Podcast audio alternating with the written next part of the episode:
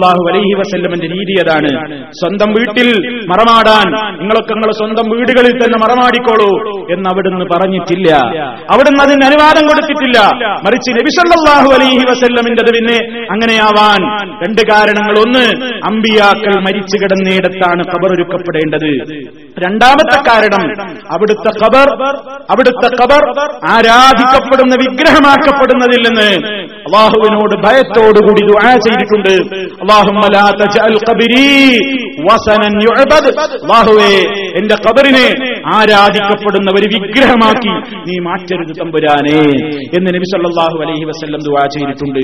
ആ ദുആയുടെ ഫലം അള്ളാഹു സുബ്ഹാനഹു നിവർത്തിച്ചു കൊടുത്തു. എന്താണ്?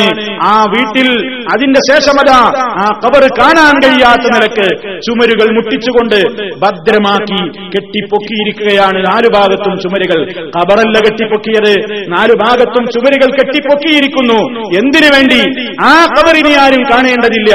അങ്ങോട്ട് തിരിഞ്ഞുകൊണ്ട് പ്രാർത്ഥിക്കരുത്. അങ്ങോട്ട് തിരിഞ്ഞുകൊണ്ട് നമസ്കാരം നടക്കരുത്. എന്ന നിലയ്ക്ക് വളരെ കൃത്യമായ സുരക്ഷിതത്വം ഏർപ്പെടുത്തപ്പെട്ട് കഴിഞ്ഞിരിക്കുകയാണ്. അന്നും ഏത് കാലഘട്ടത്തിലും അത് അവിടെയായിരുന്നു സഹാബിമാരുടെ കാലത്ത് മുഴുവനും. അത് മനസ്സിലാക്കണം. വീടിന്റെ അകത്തായിരുന്നു. അബുബക്കർ സിദ്ദീഖ് കാലത്ത് കാര്യമായ പരിഷ്കരണങ്ങളൊന്നും മദീന പള്ളിയിൽ നടത്തിയില്ല.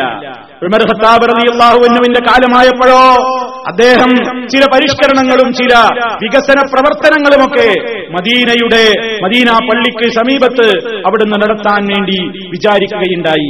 അങ്ങനെ ആ കാലത്ത് നടന്ന വിപുലീകരണ വേളയിലും മഹാനായ ഉമർ ഖത്താബ് റളിയല്ലാഹു അൻഹു ഈ ഹുജറ പുറത്തുള്ള ഈ ഹുജറ പള്ളിക്കകത്തേക്ക് മാറ്റാൻ ധൈര്യം കാണിച്ചില്ല.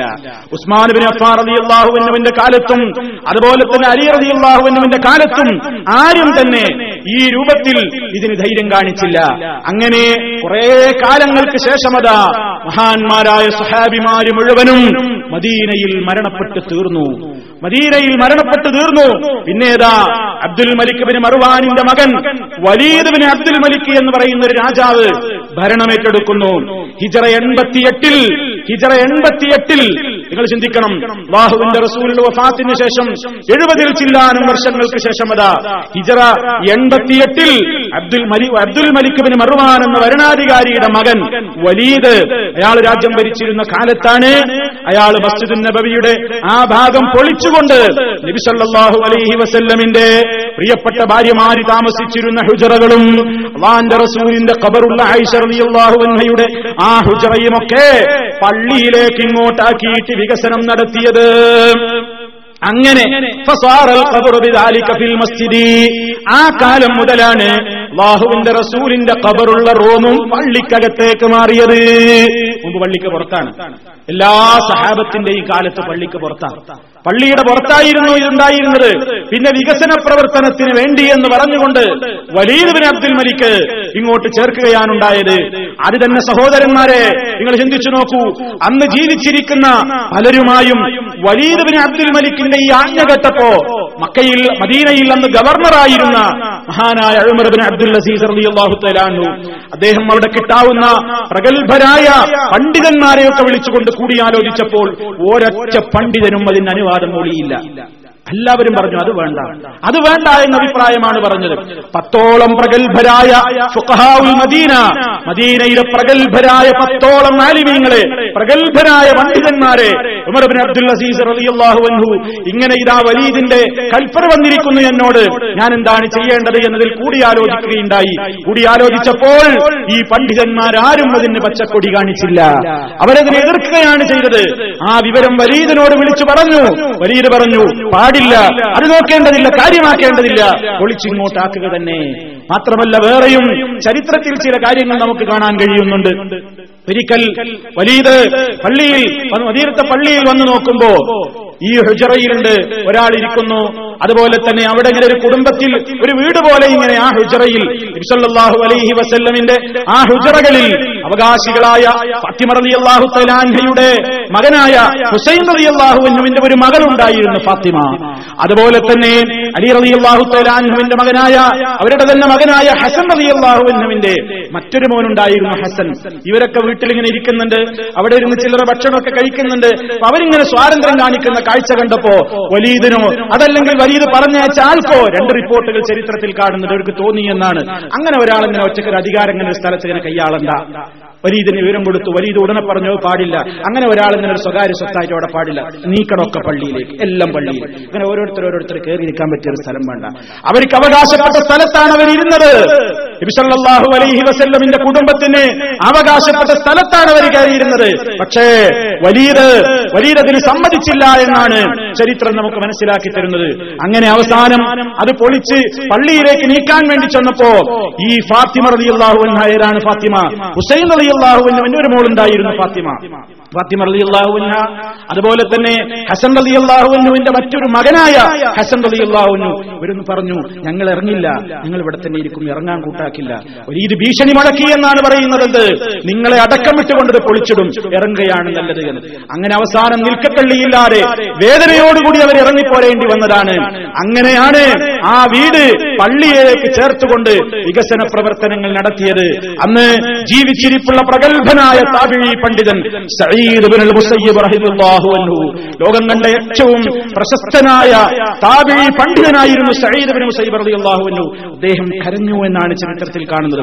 വേണ്ടായിരുന്നു ഈ പണി നിങ്ങൾ ചെയ്യരുതായിരുന്നു എന്ന്. അങ്ങനെ ഒരുപാട് ആളുകളുടെ എതിർപ്പുകളെ വകവെക്കാതെ നടക്കരുതാത്തൊരു കാര്യമാണ് വലീദ് അബ്ദുൽ മലിക്കിന്റെ കാലഘട്ടത്തിൽ അദ്ദേഹത്തിന്റെ ഭരണ സ്വാധീനം ഉപയോഗപ്പെടുത്തിക്കൊണ്ട് ഉൾപ്പെടുത്തിക്കൊണ്ട് മദീന പള്ളിയിലേക്ക് റൂം ചേർത്ത് അങ്ങനെയാണ് പള്ളിക്കുള്ളിലേക്ക് ഈ ഖബറുള്ള ഹുജറ ഐഷ റളിയല്ലാഹു അൻഹയുടെ റൂം കടന്ന് പള്ളിക്കകത്തേക്ക് വന്നത് എന്ന് ചരിത്രത്തിൽ നമുക്ക് മനസ്സിലാക്കുവാൻ സാധിക്കും.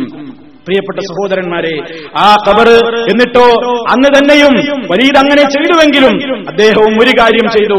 കബർ പുറത്തുനിന്ന് നോക്കിയാൽ കാണാത്ത നിലയ്ക്ക് മൂന്ന് ഭാഗവും കോർണറായിക്കൊണ്ട് മുകളിലേക്ക് അങ്ങോട്ട് മുട്ടിച്ചു. ആർക്കും കാണാൻ കഴിയില്ല ഇന്നും പലരും പറയുന്നവരുണ്ട് ഞങ്ങൾ കണ്ടിട്ടുണ്ട്. ഇക്കഴിഞ്ഞ പ്രാവശ്യം പോയപ്പോൾ പോലും ഞങ്ങൾ ഇങ്ങനെ നൂന്ന് നോക്കി എന്താണ് അതിന്റെ ഒരു ഉയരം? എന്നൊക്കെ പലരും പറയുന്നു. വിഡ്ഢിത്തമാണ് ആ പറയുന്നത്. കാണാൻ കഴിഞ്ഞിട്ടില്ല. ആർക്കും കാണാൻ കഴിയില്ല. സല്ലല്ലാഹു അലൈഹി വസല്ലമിന്റെ ആ കാലഘട്ടത്തിൽ അവിടുത്തെ ഖബർ എങ്ങനെയായിരുന്നു എന്ന് പ്രവാചകൻ സല്ലല്ലാഹു അലൈഹി വസല്ലമിന്റെ വഫാത്തിന്റെ ശേഷമത സഹാബിമാരി പലപ്പോഴും പോയി കണ്ടിട്ടുണ്ട്. ഐസ റളിയല്ലാഹു തആലാന്റെ റൂമിലാണല്ലോ ആ കബറുകൾ ഉള്ളത്. അവർ പോയി അനുവാദം ചോദിക്കാറുണ്ടായിരുന്നു. അങ്ങനെ അനുവാദം ചോദിച്ചപ്പോൾ അബൂബക്കർ സിദ്ദീഖ് റളിയല്ലാഹു അൻഹുവിന്റെ മകൻ. അബൂ- അബൂബക്കർ സിദ്ദീഖ് റളിയല്ലാഹു അൻഹുവിന്റെ പൗത്രൻ മകന്റെ മകൻ ആ ഖബർ കണ്ടതായി ചരിത്രം രേഖപ്പെടുത്തുന്നുണ്ട്. ഐഷർ റളിയല്ലാഹു അൻഹയുടെ അനുവാദത്തോടുകൂടി ഞങ്ങൾ അങ്ങോട്ട് പ്രവേശിച്ച് ആ കബറൊന്ന് കാണാൻ അനുവാദം ചോദിച്ചു. അങ്ങനെ അനുവാദം ഞങ്ങൾ പ്രവേശനം കിട്ടി. ഞങ്ങൾ കണ്ടതെങ്ങനെയാണ് മൂന്ന് കബറുകളും അതാ ഭൂമിയിൽ നിന്ന് ഒരു ചാൺ ഉയർത്തപ്പെട്ട നിലക്കാണ് കണ്ടത്. അതിന്മേൽ ചുവന്ന ചരൽക്കല്ലുകൾ വിതറിയിട്ടുണ്ടായിരുന്നു. ഒരു ചാണിലപ്പുറം അവിടുത്തെ ഖബർ ഉയർത്തപ്പെട്ടിട്ടില്ല. അവിടുത്തെ ഖബർ കണ്ട സഹാബിമാര് മുഴുവനും പറഞ്ഞത് അത് ഭൂമിയിൽ നിന്ന് ഒരു ചാൺ ഉയർന്നതായിട്ടാണ് കണ്ടത്. ഒരു ചാണോളമാണ് ഭൂമിയിൽ നിന്ന് അവിടുത്തെ കബർ ഉയർത്തപ്പെട്ടിട്ടുള്ളത്. പല സഹാബിമാരുടെ റിപ്പോർട്ടിൽ കാണാം. ഒരു ചാണാണ് ഞങ്ങൾ കണ്ടത്. ഔ മിൻ ശിബിരിൻ. ഒരു ചാണോളം എന്നൊക്കെ റിപ്പോർട്ട് ചെയ്യപ്പെട്ടിട്ടുണ്ട്. ഇമാം നവവി റഹ്മത്തുള്ളാഹി അലൈഹി പറയുകയാണ് സുന്നത്തായ സംഗതിയാണ് പുണ്യകരമായ സംഗതിയാണെന്ത്? ഖബർ കിളക്കുമ്പോൾ ഖബർ കുഴിക്കുമ്പോൾ ആ ഖബറിൽ നിന്ന് പുറത്തെടുത്ത മണ്ണിലധികം പിന്നെ കബറിലേക്ക് ഇടരുത്. പിന്നെ കബറിലേക്ക് ഇടരുത്. കുഴിച്ചെടുത്തപ്പോ കിട്ടിയ മണ്ണ് മാത്രമേ ഇടാവൂ. എന്താണ് അങ്ങനെ പറയാൻ കാരണം? ഇമാം ഷാഫി അതിന് കാരണം പറയുന്നു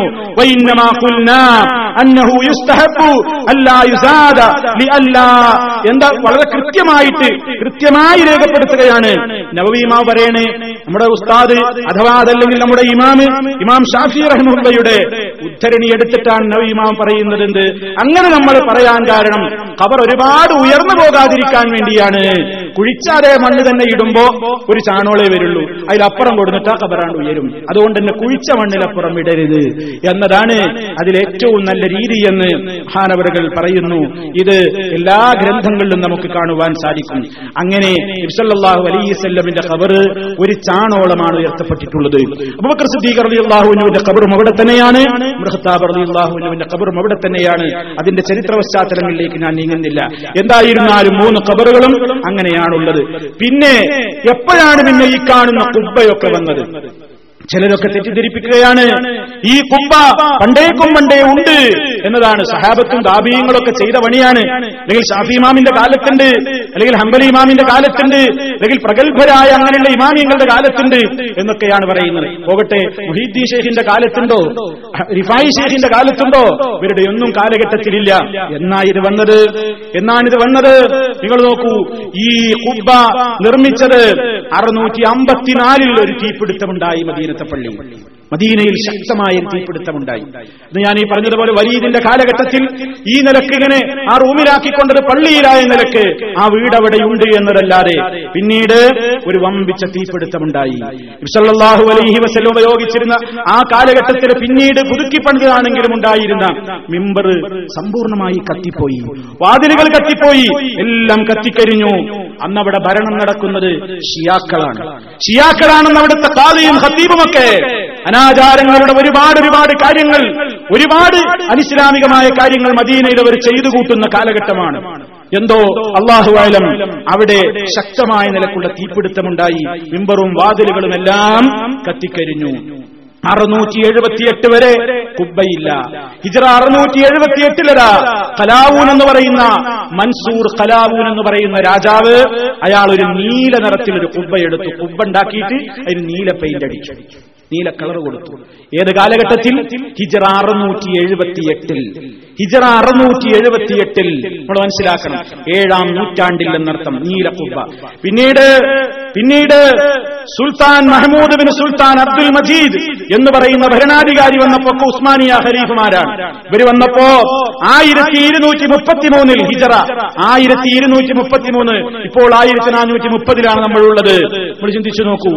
ആയിരത്തി ഇരുന്നൂറ്റി മുപ്പത്തിമൂന്നിലാണ് ആ കുബ്ബക്ക് പച്ച അടിച്ചത്.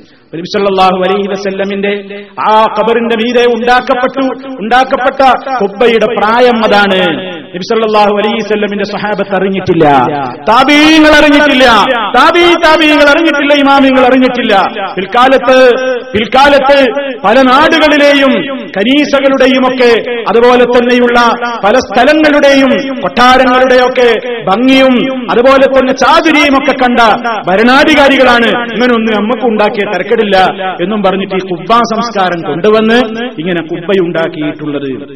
മതരംഗത്ത് അവഗാഹമില്ലാത്ത രാജാക്കന്മാരാണ് ഈ പണി ചെയ്തത്. സഹാബത്തോ താപീയങ്ങളോ ചെയ്തതല്ല. ഈജിപ്തിലും സിറിയയിലുമൊക്കെ കണ്ട് അവരുടെ മനസ്സ് മതിമറന്നു പോയിട്ട് ഇതുപോലെ നമുക്ക് ഉണ്ടാക്കണല്ലോ ക്രിസ്ത്യാനികൾക്കൊക്കെ ഉണ്ടല്ലോ ഇവരെന്തുകൊണ്ട് നമുക്കില്ല എന്നും പറഞ്ഞിട്ട് മതിമറന്ന് അതിൽ മതിമറന്നിട്ടുണ്ടാക്കിയതാണ് എന്നൊക്കെ നമുക്ക് ചരിത്രത്തിൽ നിന്ന് മനസ്സിലാക്കുവാൻ സാധിക്കും. അപ്പൊ സഹോദരങ്ങളെ അത് നബിസല്ലാഹു അലൈഹി വസല്ലമിന്റെ സഹാബിമാരുടെ അറിവോടെ താപീയങ്ങളൊക്കെ ഉണ്ടാക്കിയ കുബ്ബൊന്നും അവിടെ അല്ലേ എന്നൊക്കെ ചിലർ ചോദിക്കാറുണ്ട് വസ്തുത ഇതാണ് അതൊക്കെ എത്രയോ കാലശേഷം ഇസ്ലാമികമായ കാര്യങ്ങളിൽ അവഗാഹമില്ലാത്ത രാജാക്കന്മാർ വന്നപ്പോ അവരാണ് ചെയ്തത്. അങ്ങനെ ഈ നിലക്കുള്ള ഭരണാധികാരികളുടെ കാലത്താണ് ഇക്കാലത്ത് അവിടെ പദ്യങ്ങളൊക്കെ എഴുതി വെച്ചത്. വിസല്ലാഹു അലൈസല്ലമിനോട് വിളിച്ച് സങ്കടം പറയുന്ന നിലക്കുള്ള പദ്യത്തിന്റെ വരികളൊക്കെ അവിടെ എഴുതി വെച്ചു. അവരുടെ ഭരണകാലത്ത് വളരെ അടുത്ത കാലത്ത് ബുറുത എഴുതി വെച്ചിട്ടുണ്ട്. അതുപോലെ തന്നെ പലതും അവിടെ എഴുതി വെച്ചിട്ടുണ്ട്. അതൊക്കെ അവരുടെ